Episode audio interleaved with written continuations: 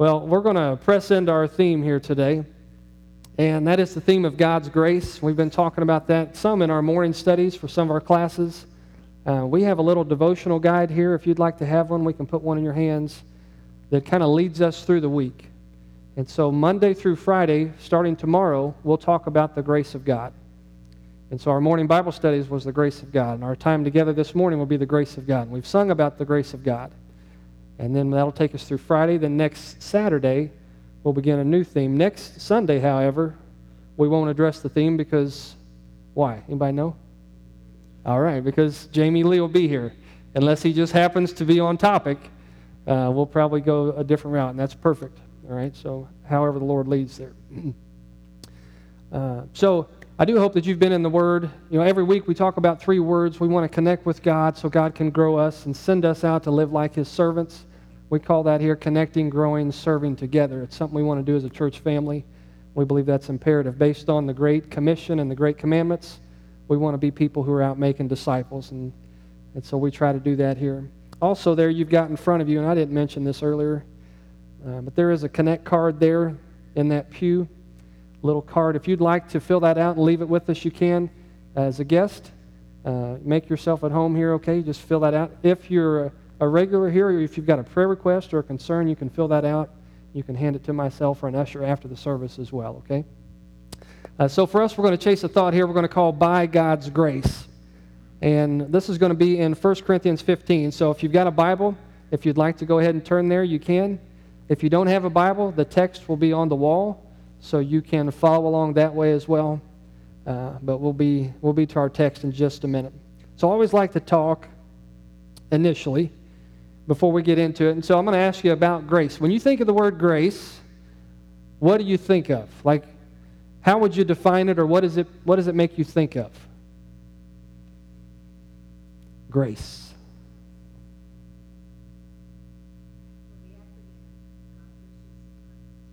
Okay? Yeah. So the acronym, if you didn't hear that, G R A C E, God's riches at Christ's expense, sometimes is how grace is uh, defined. Somebody else, when you think of grace, what do you think of?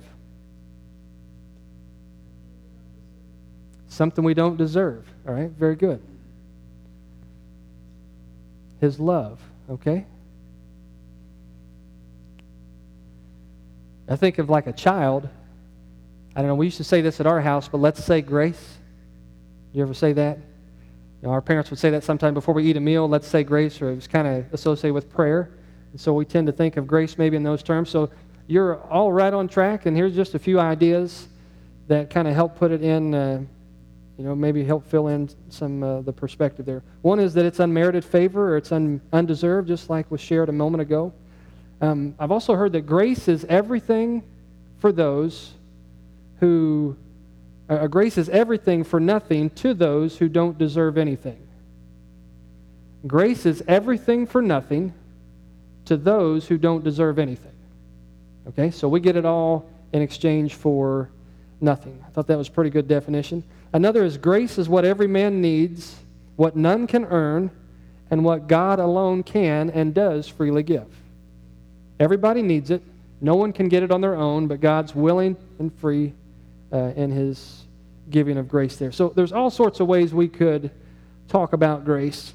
Then there's some biblical words too that kind of help us understand grace. So it's it's talked as glorious grace. Uh, it's called uh, lavish grace or rich grace, abundant grace. You know, we sing a song that says it's marvelous, it's infinite, it's matchless grace. We sang this morning that old song that it's sufficient grace or it's sustaining grace. What's that old hymn that everybody knows, believer or unbeliever? Amazing Grace, okay, written by a, a, man, John Newton, who knew full well what the grace of God looked like. He said of himself, I'm a great sinner, but Christ is a great Savior. And he had experienced in his life what grace was like. So there's all sorts of ways we could talk about it.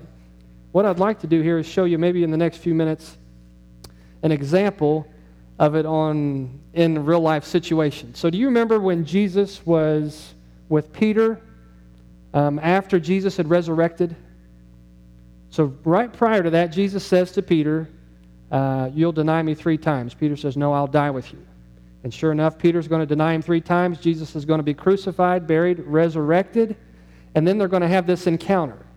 And so here's a kind of a little monologue, not a monologue, but a little drama between two people of what it, the conversation could have actually been like, okay? So this is supposed to be Peter and Jesus. Grace is God's unmerited favor for us, His crazy love. And the truth is, many times we struggle understanding it. If you find yourself struggling to understand God's grace, don't beat yourself up. Even the disciples struggled with understanding grace. Jesus, is that you? You're alive. I can't believe you're alive. Okay, I was in the boat and I wasn't catching any fish, okay? But I heard this voice and the voice said, Cast your net to the other side. And so I'm thinking, I'm a fisherman. I know what I'm doing, but I'm not catching any fish, you know? And so I throw that net over there and then a gaggle of fish pop into that net and I'm going, This is a total miracle. Who could have done that? I need to know who told me to throw the net to the other side. And boom, I look up and I mean, there is you. You're looking at me on the seashore going, It is I, the Lord, and you're alive. I can't believe you're alive. This is awesome. Andrew, get out of the boat. Come on. It's Peter. a- yeah. Do you love me? Yes, I love you. I love you. You're alive. This is so great. Good, An- then feed my sheep. Andrew, get out of the boat. Come on, man. It's him. Peter, Yeah. do you love me? I love you. Yes. And I'm so sorry about that rooster clucking. I had no idea what that meant, but I do now. and I'm better for it, all right? Okay. Then feed my sheep. Andrew, I'm smiling, but I'm serious. Come on, get out of the boat. It's him. Peter, Yeah. do you love me? Jesus, mere words cannot describe the passion that I have for you. I love you. You know everything. I love you. Good. Good. Then feed my sheep. I didn't even know you had livestock. That is so like you, though. There's something new about you all the time. That's what I love about you. Peter, Yeah. do you remember uh, the morning the ladies went to the tomb? Yeah, yeah, yeah, yeah. We're all in the upper room trying to figure out what to do next, you know, because we thought you were dead. You know, you were dead, you know, and we're trying to figure all that out, you know. And Mary comes running up, and Mary's like saying, Beehive, beehive, beehive. And I'm thinking, I'm allergic to bees. Like, keep them out, you know what I'm saying? But as she kept getting closer, I heard her correctly. She was saying, He's alive, he's alive, he's alive. And we're going, Who's alive, who's alive? And she said, She was at the tomb, and the tomb was empty, and she said that the, there was an angel there, and the angel said, Go tell the disciples and Peter that everything is okay, he is risen. And so me and John, we hightailed it down there, and if John says he beat me, he's totally lying, all right? I beat him, FYI, all right, you know? And we get down there, and I'm looking in that tomb, and it is, it is empty. There's nothing in there, you know what I'm saying? And I'm like, what does this mean? What does this mean? And John is right there. John is so good with words. He should write a book. He is so good with words. And John said, don't you get it, Peter? This is everything Jesus said he was going to do, and you did it, and it's done. Let's go. This is so great. Wait, the angel said what? Uh, go tell the disciples and Peter that everything is okay. He is risen. You've risen. Let's go. This He is said what? Go tell the disciples and Peter.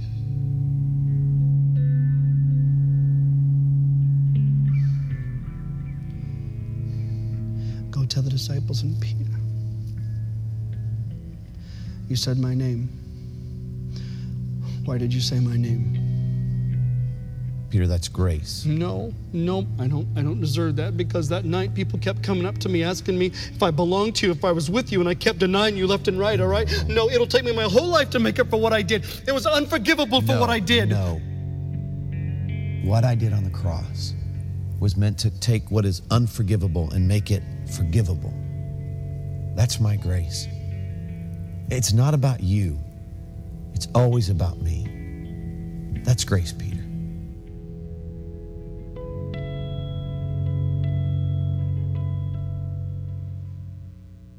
You think Peter understands grace? I think he gets it. And I hope we do as well. Uh, and I hope that that attitude brews in us, like you see there in Peter. You know, I know that's just a reenactment of what the conversation could have possibly been.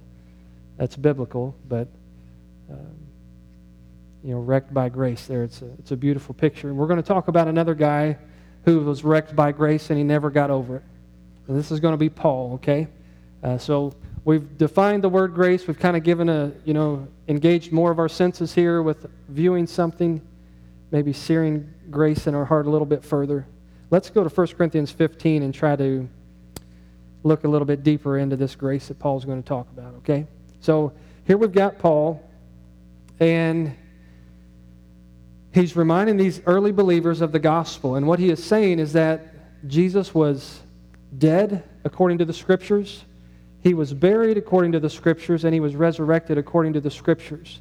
And what you're going to find is that while Peter is trying to remind these Corinthian people of the resurrection, he's just blown away all over again about how gracious God had been towards him. You ever been in that situation? You're explaining God to somebody and it kind of rejoices your heart. And you're telling somebody maybe something that God has done in your life that's good and you kind of it's just fresh all over again. You just you're very thankful and appreciative for what God does and and so right in the middle of this little section of scripture, Paul's going to take a minute and just kind of give thanks for what God had done in his life. So you can follow along as we read today. It's in your Bible or it's on the wall. Uh, verses 1 through 11, okay? Says, Moreover, brethren, I declare to you the gospel which I preached to you, which also you received and in which you stand, by which also you are saved, if you hold fast that word which I preached to you, unless you believed in vain.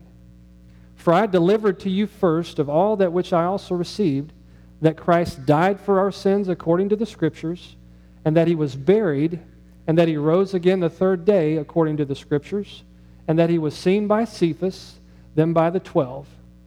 After that, he was seen by over 500 brethren at once, of whom the greater part remain to the present, but some have fallen asleep. After that, he was seen by James, then by all the apostles. And then last of all, he was seen by me also as by one born out of due time. For I am the least of the apostles, who am not worthy to be called an apostle, because I persecuted the church of God.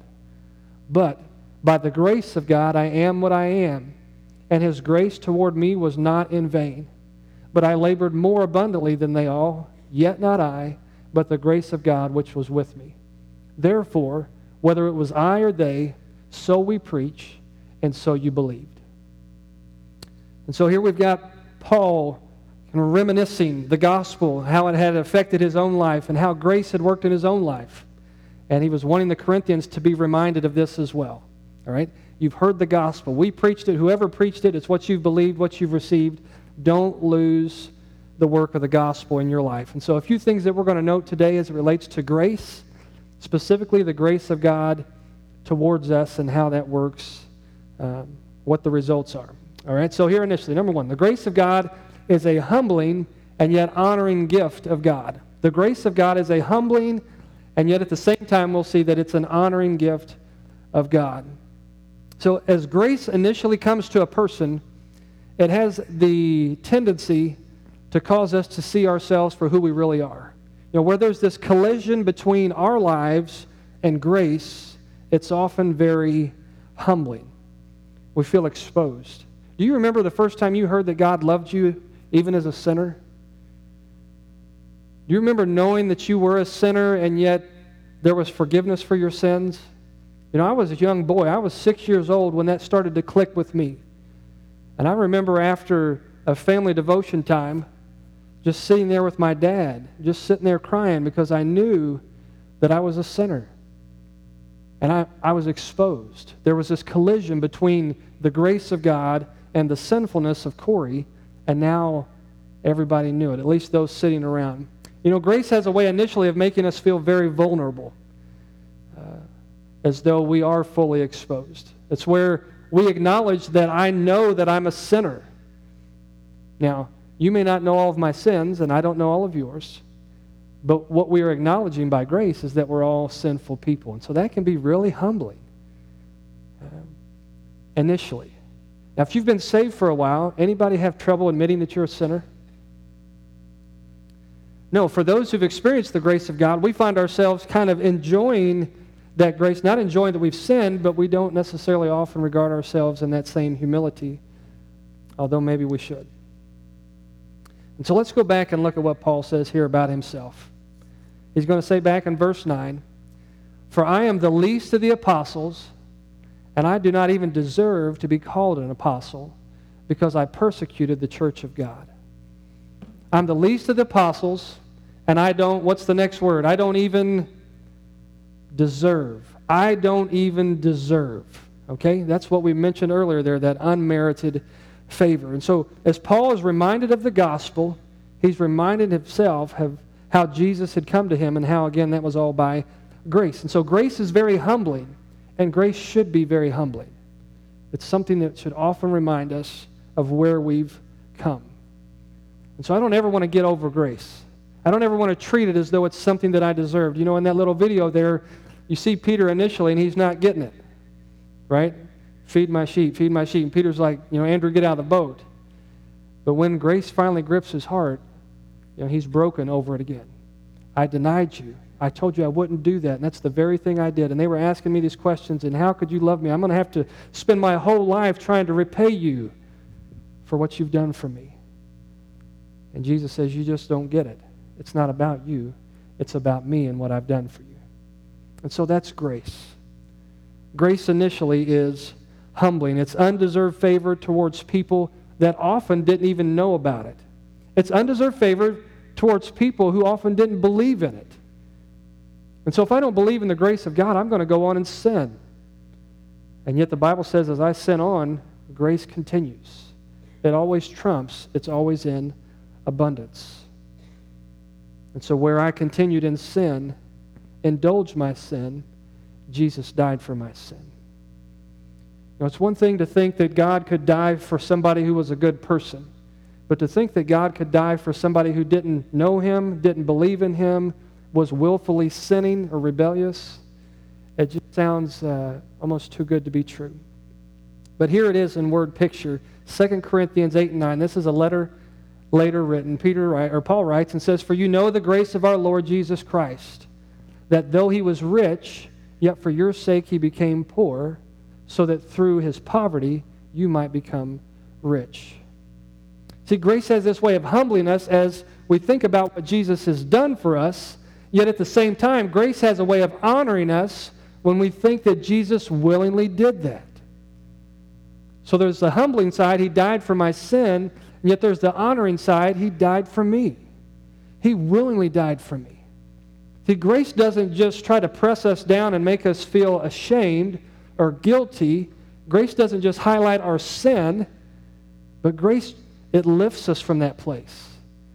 It says, look at the cross. It says, think about the exchange that took place, literally. I've taken your sin, and in your place, or in its place, I've given you my purity, my perfection.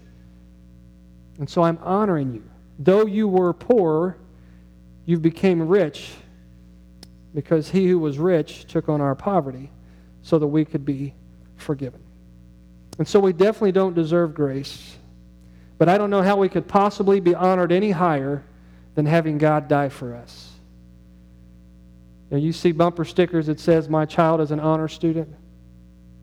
My parents never received one of those, at least not for me.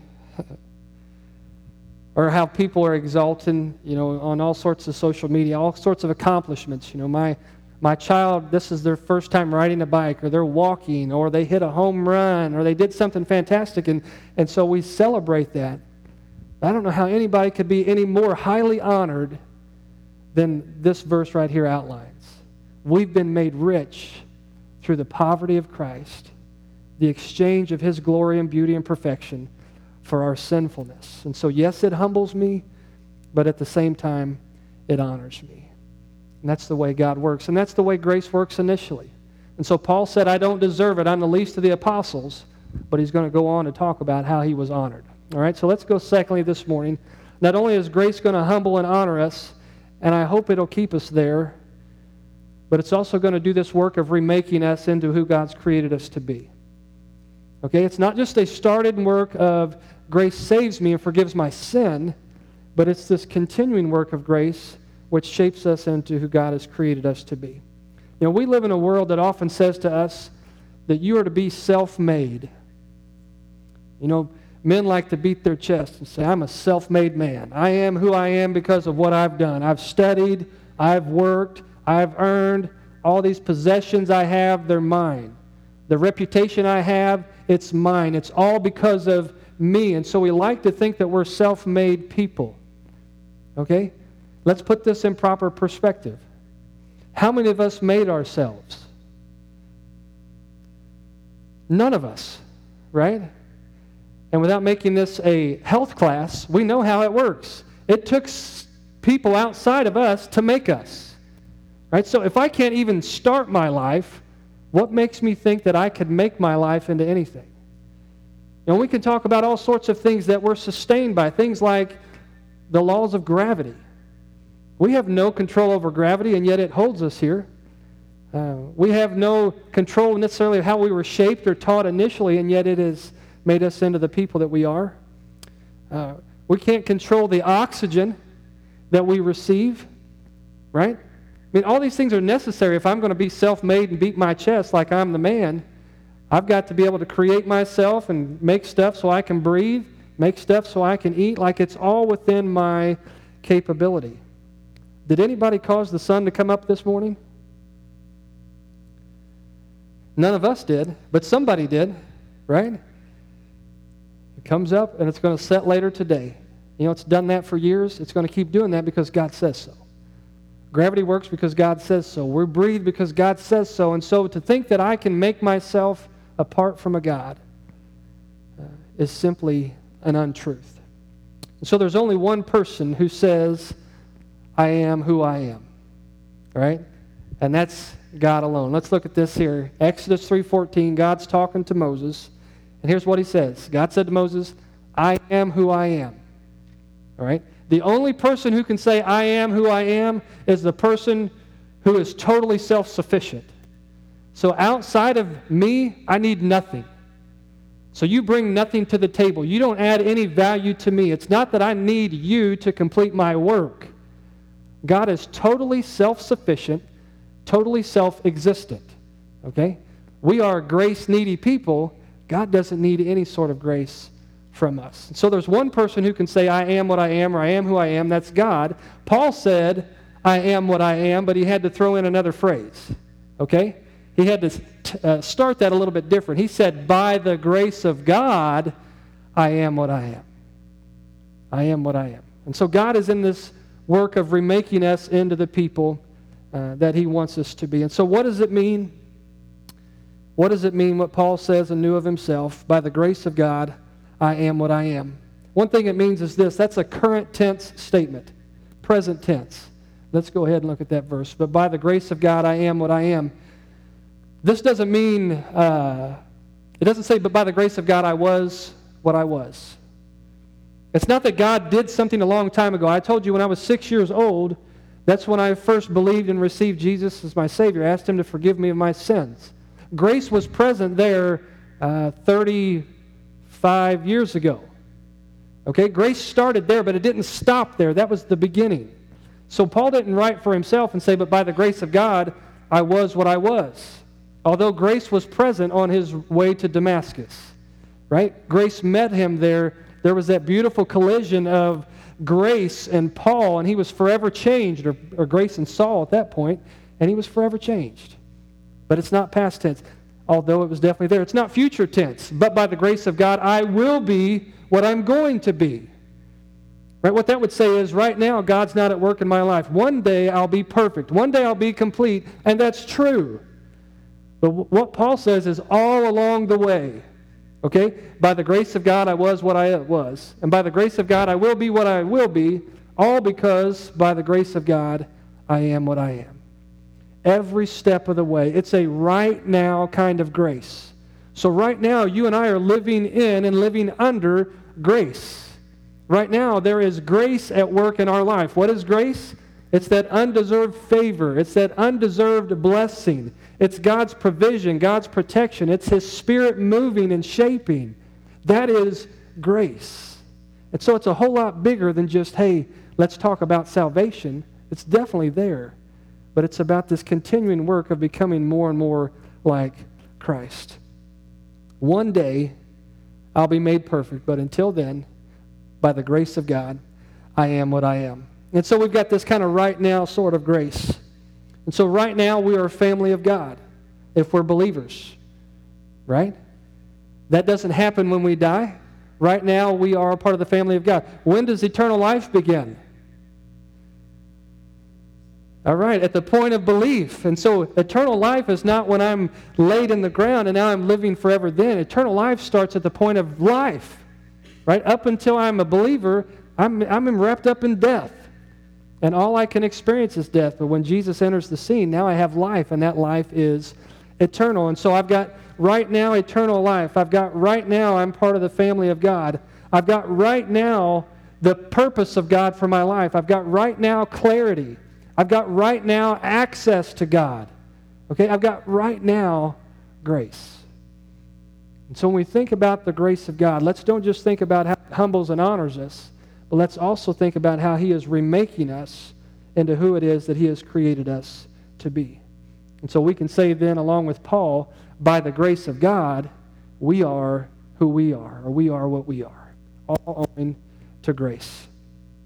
And so the grace of God is going to humble and honor us, it's going to remake us, but then it's also going to help us as we continue along the way here. And so let's talk third and last here. It's going to strengthen us as we work for the Lord. It's going to strengthen us as we work for the Lord. And so we often talk about a grace that saves us. You know that song, Amazing Grace? You guys help me out here. Amazing Grace, how sweet the sound that saved a wretch like me. How's it go? Okay, and so I once was lost, but now I'm found, was blind, but now I see. That's all talking about this salvation. It's the initial part of grace in my life. But that next verse says something like, "'Twas grace that taught my heart to fear, and and grace my fears relieved." That's kind of ironic, right? Grace taught my heart to fear, fear God, and grace my fears relieved. And so I no longer have to fear my adversary, what Miss Alyssa was talking about. How precious did that grace appear the hour I first believed. And so all you have in that song is this progression. I've got saving grace, but then I've got this sustaining grace, this strengthening grace, this sanctifying grace that ultimately is going to make me more and more like Christ. It strengthens us as we work for the Lord. Let's go to verse 10 here. 2 Corinthians, or rather 1 Corinthians 15, verse 10. It's this enabling grace. But by the grace of God, I am what I am, and his grace to me was not without effect. No, I worked harder than all of them. Yet not I, but the grace of God that was with me.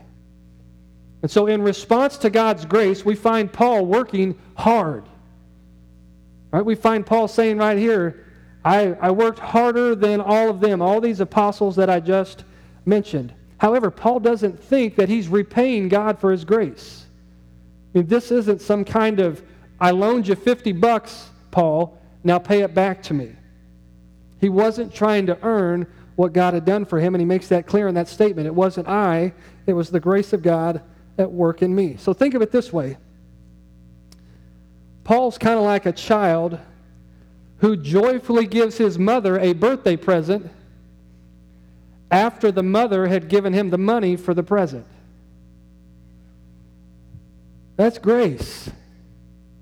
That little boy didn't do anything to go earn that money to get his mother a present. It was just freely given to him. And so what he did, it was his delight to go out and buy a present for the one who had blessed him. That's grace. We in no way go out and earn it. It's just freely given to us. And because of that, we want to use it. And we want to honor the Lord. We want to give it back.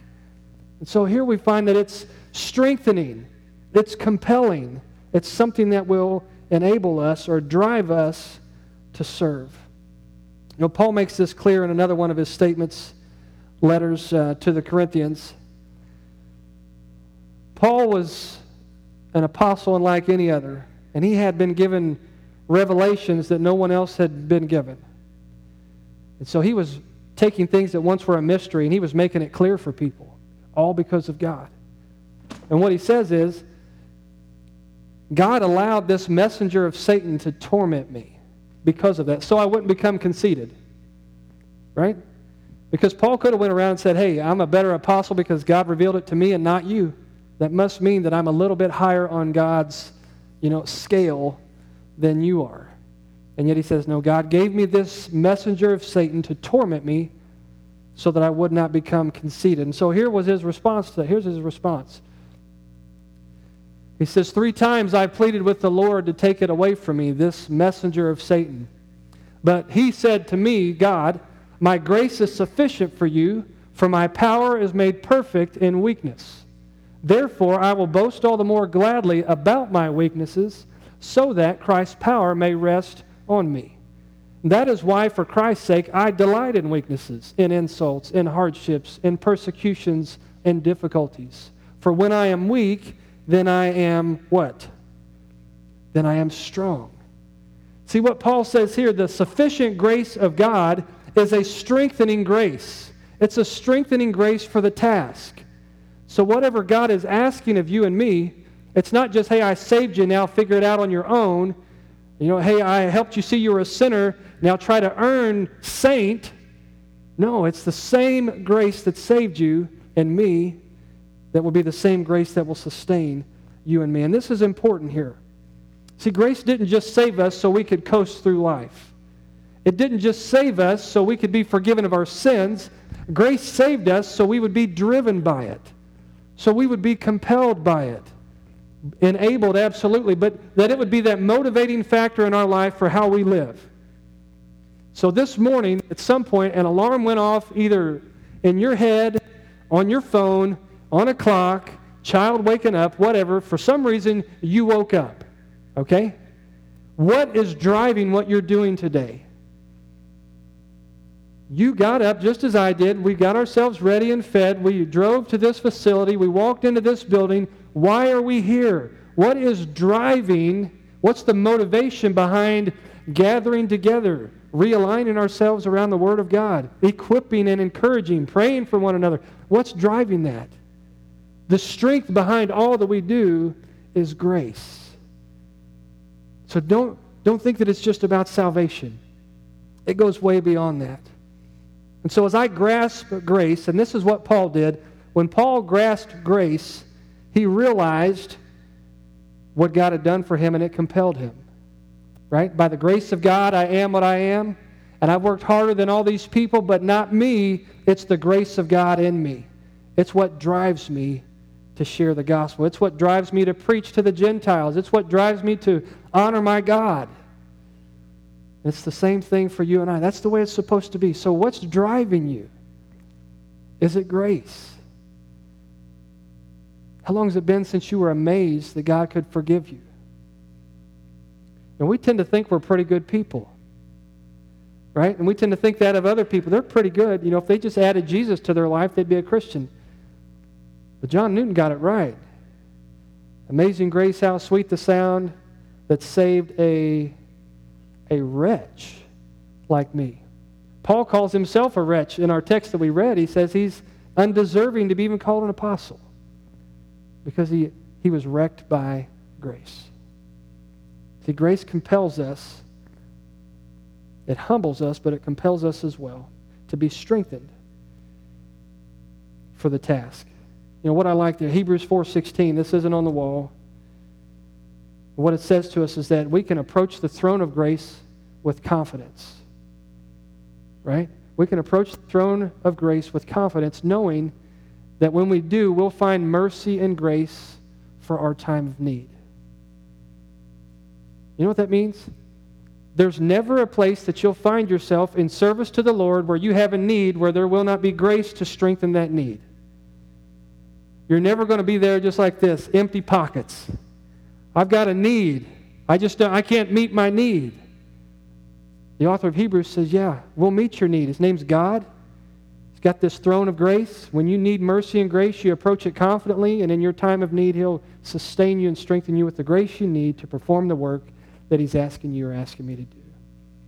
The grace of God strengthens us as we work for the Lord. So, all sorts of things we could say about grace here. But a few that we've said is that it humbles us as we think of a Savior dying for sinners. And yet at the same time, it honors us because that Savior willingly died for sinful people. Do you know there's nothing that all this earth could have done to keep Jesus from dying for you? There's nothing. Right? He prayed, Father, is there a different way? But if not, then let your will be done. Let's do it this way, just like we've planned. So all hell could come against Jesus, and yet he would not give up. He would not relent. He would die. How can you be honored any higher? How can we be held in any more high esteem than to know that God died and died for us? Humbling, but honoring. It's the same grace that's remaking us. It's driving us from temptation. It's driving us from things that are not healthy, pressing us towards God. And it's this grace that's strengthening us for the task. And so we preach and we teach and we give and we study and we pray and we live out our faith in our jobs and in our communities and with our neighborhoods and with our classmates through this enabling, strengthening grace. It's the motivating factor of the life of a Christian. I'm compelled to do things for the Lord because of His grace, and thankfully, He has grace to enable us for the task. And so, as we begin to close, I just want to ask you a few questions. And one is this Have you received this kind of grace that we're talking about this morning? You know, it all starts by acknowledging that we're sinful people, where the Spirit of God begins to draw a person to what's true. And so, if you can honestly sit here this morning and say, I know that I'm a sinner, that's not because somebody standing in front of you is trying to convince you of that. There's a God who's at work. And he wants to humble us by grace. But remember, he's going to humble us to honor us. And so maybe today your first step towards God is God, I know that I'm a sinner, and I've not done anything to deserve your forgiveness. But what your word says is that you took my poverty, my sin, in exchange, you're giving me your riches or your wealth or your forgiveness. And so I receive that today. I know I'm a sinner. I repent of these sins, and I ask you today, Jesus, save me from my sins.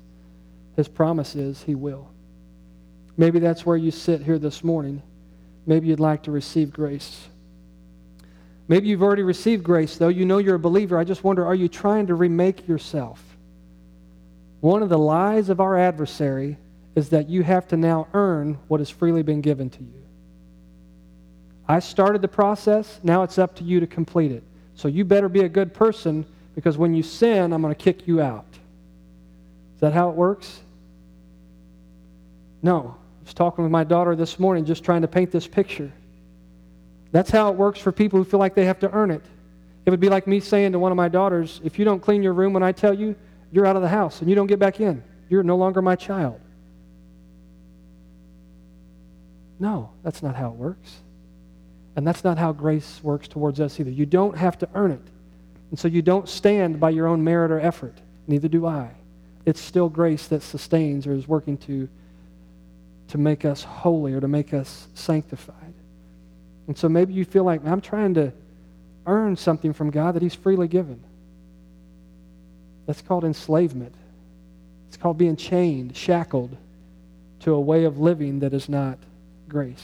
Maybe today you just need to give that over to God and say, I'm going to let you remake me instead of me trying to remake me.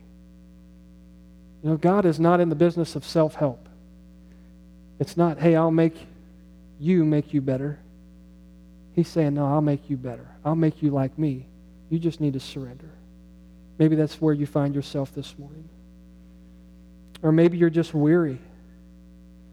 Maybe you feel like you're doing the work, but you're growing tired in it and you feel like you just can't go on. I just can't keep praying for these people. I just can't keep preaching. I just can't keep serving.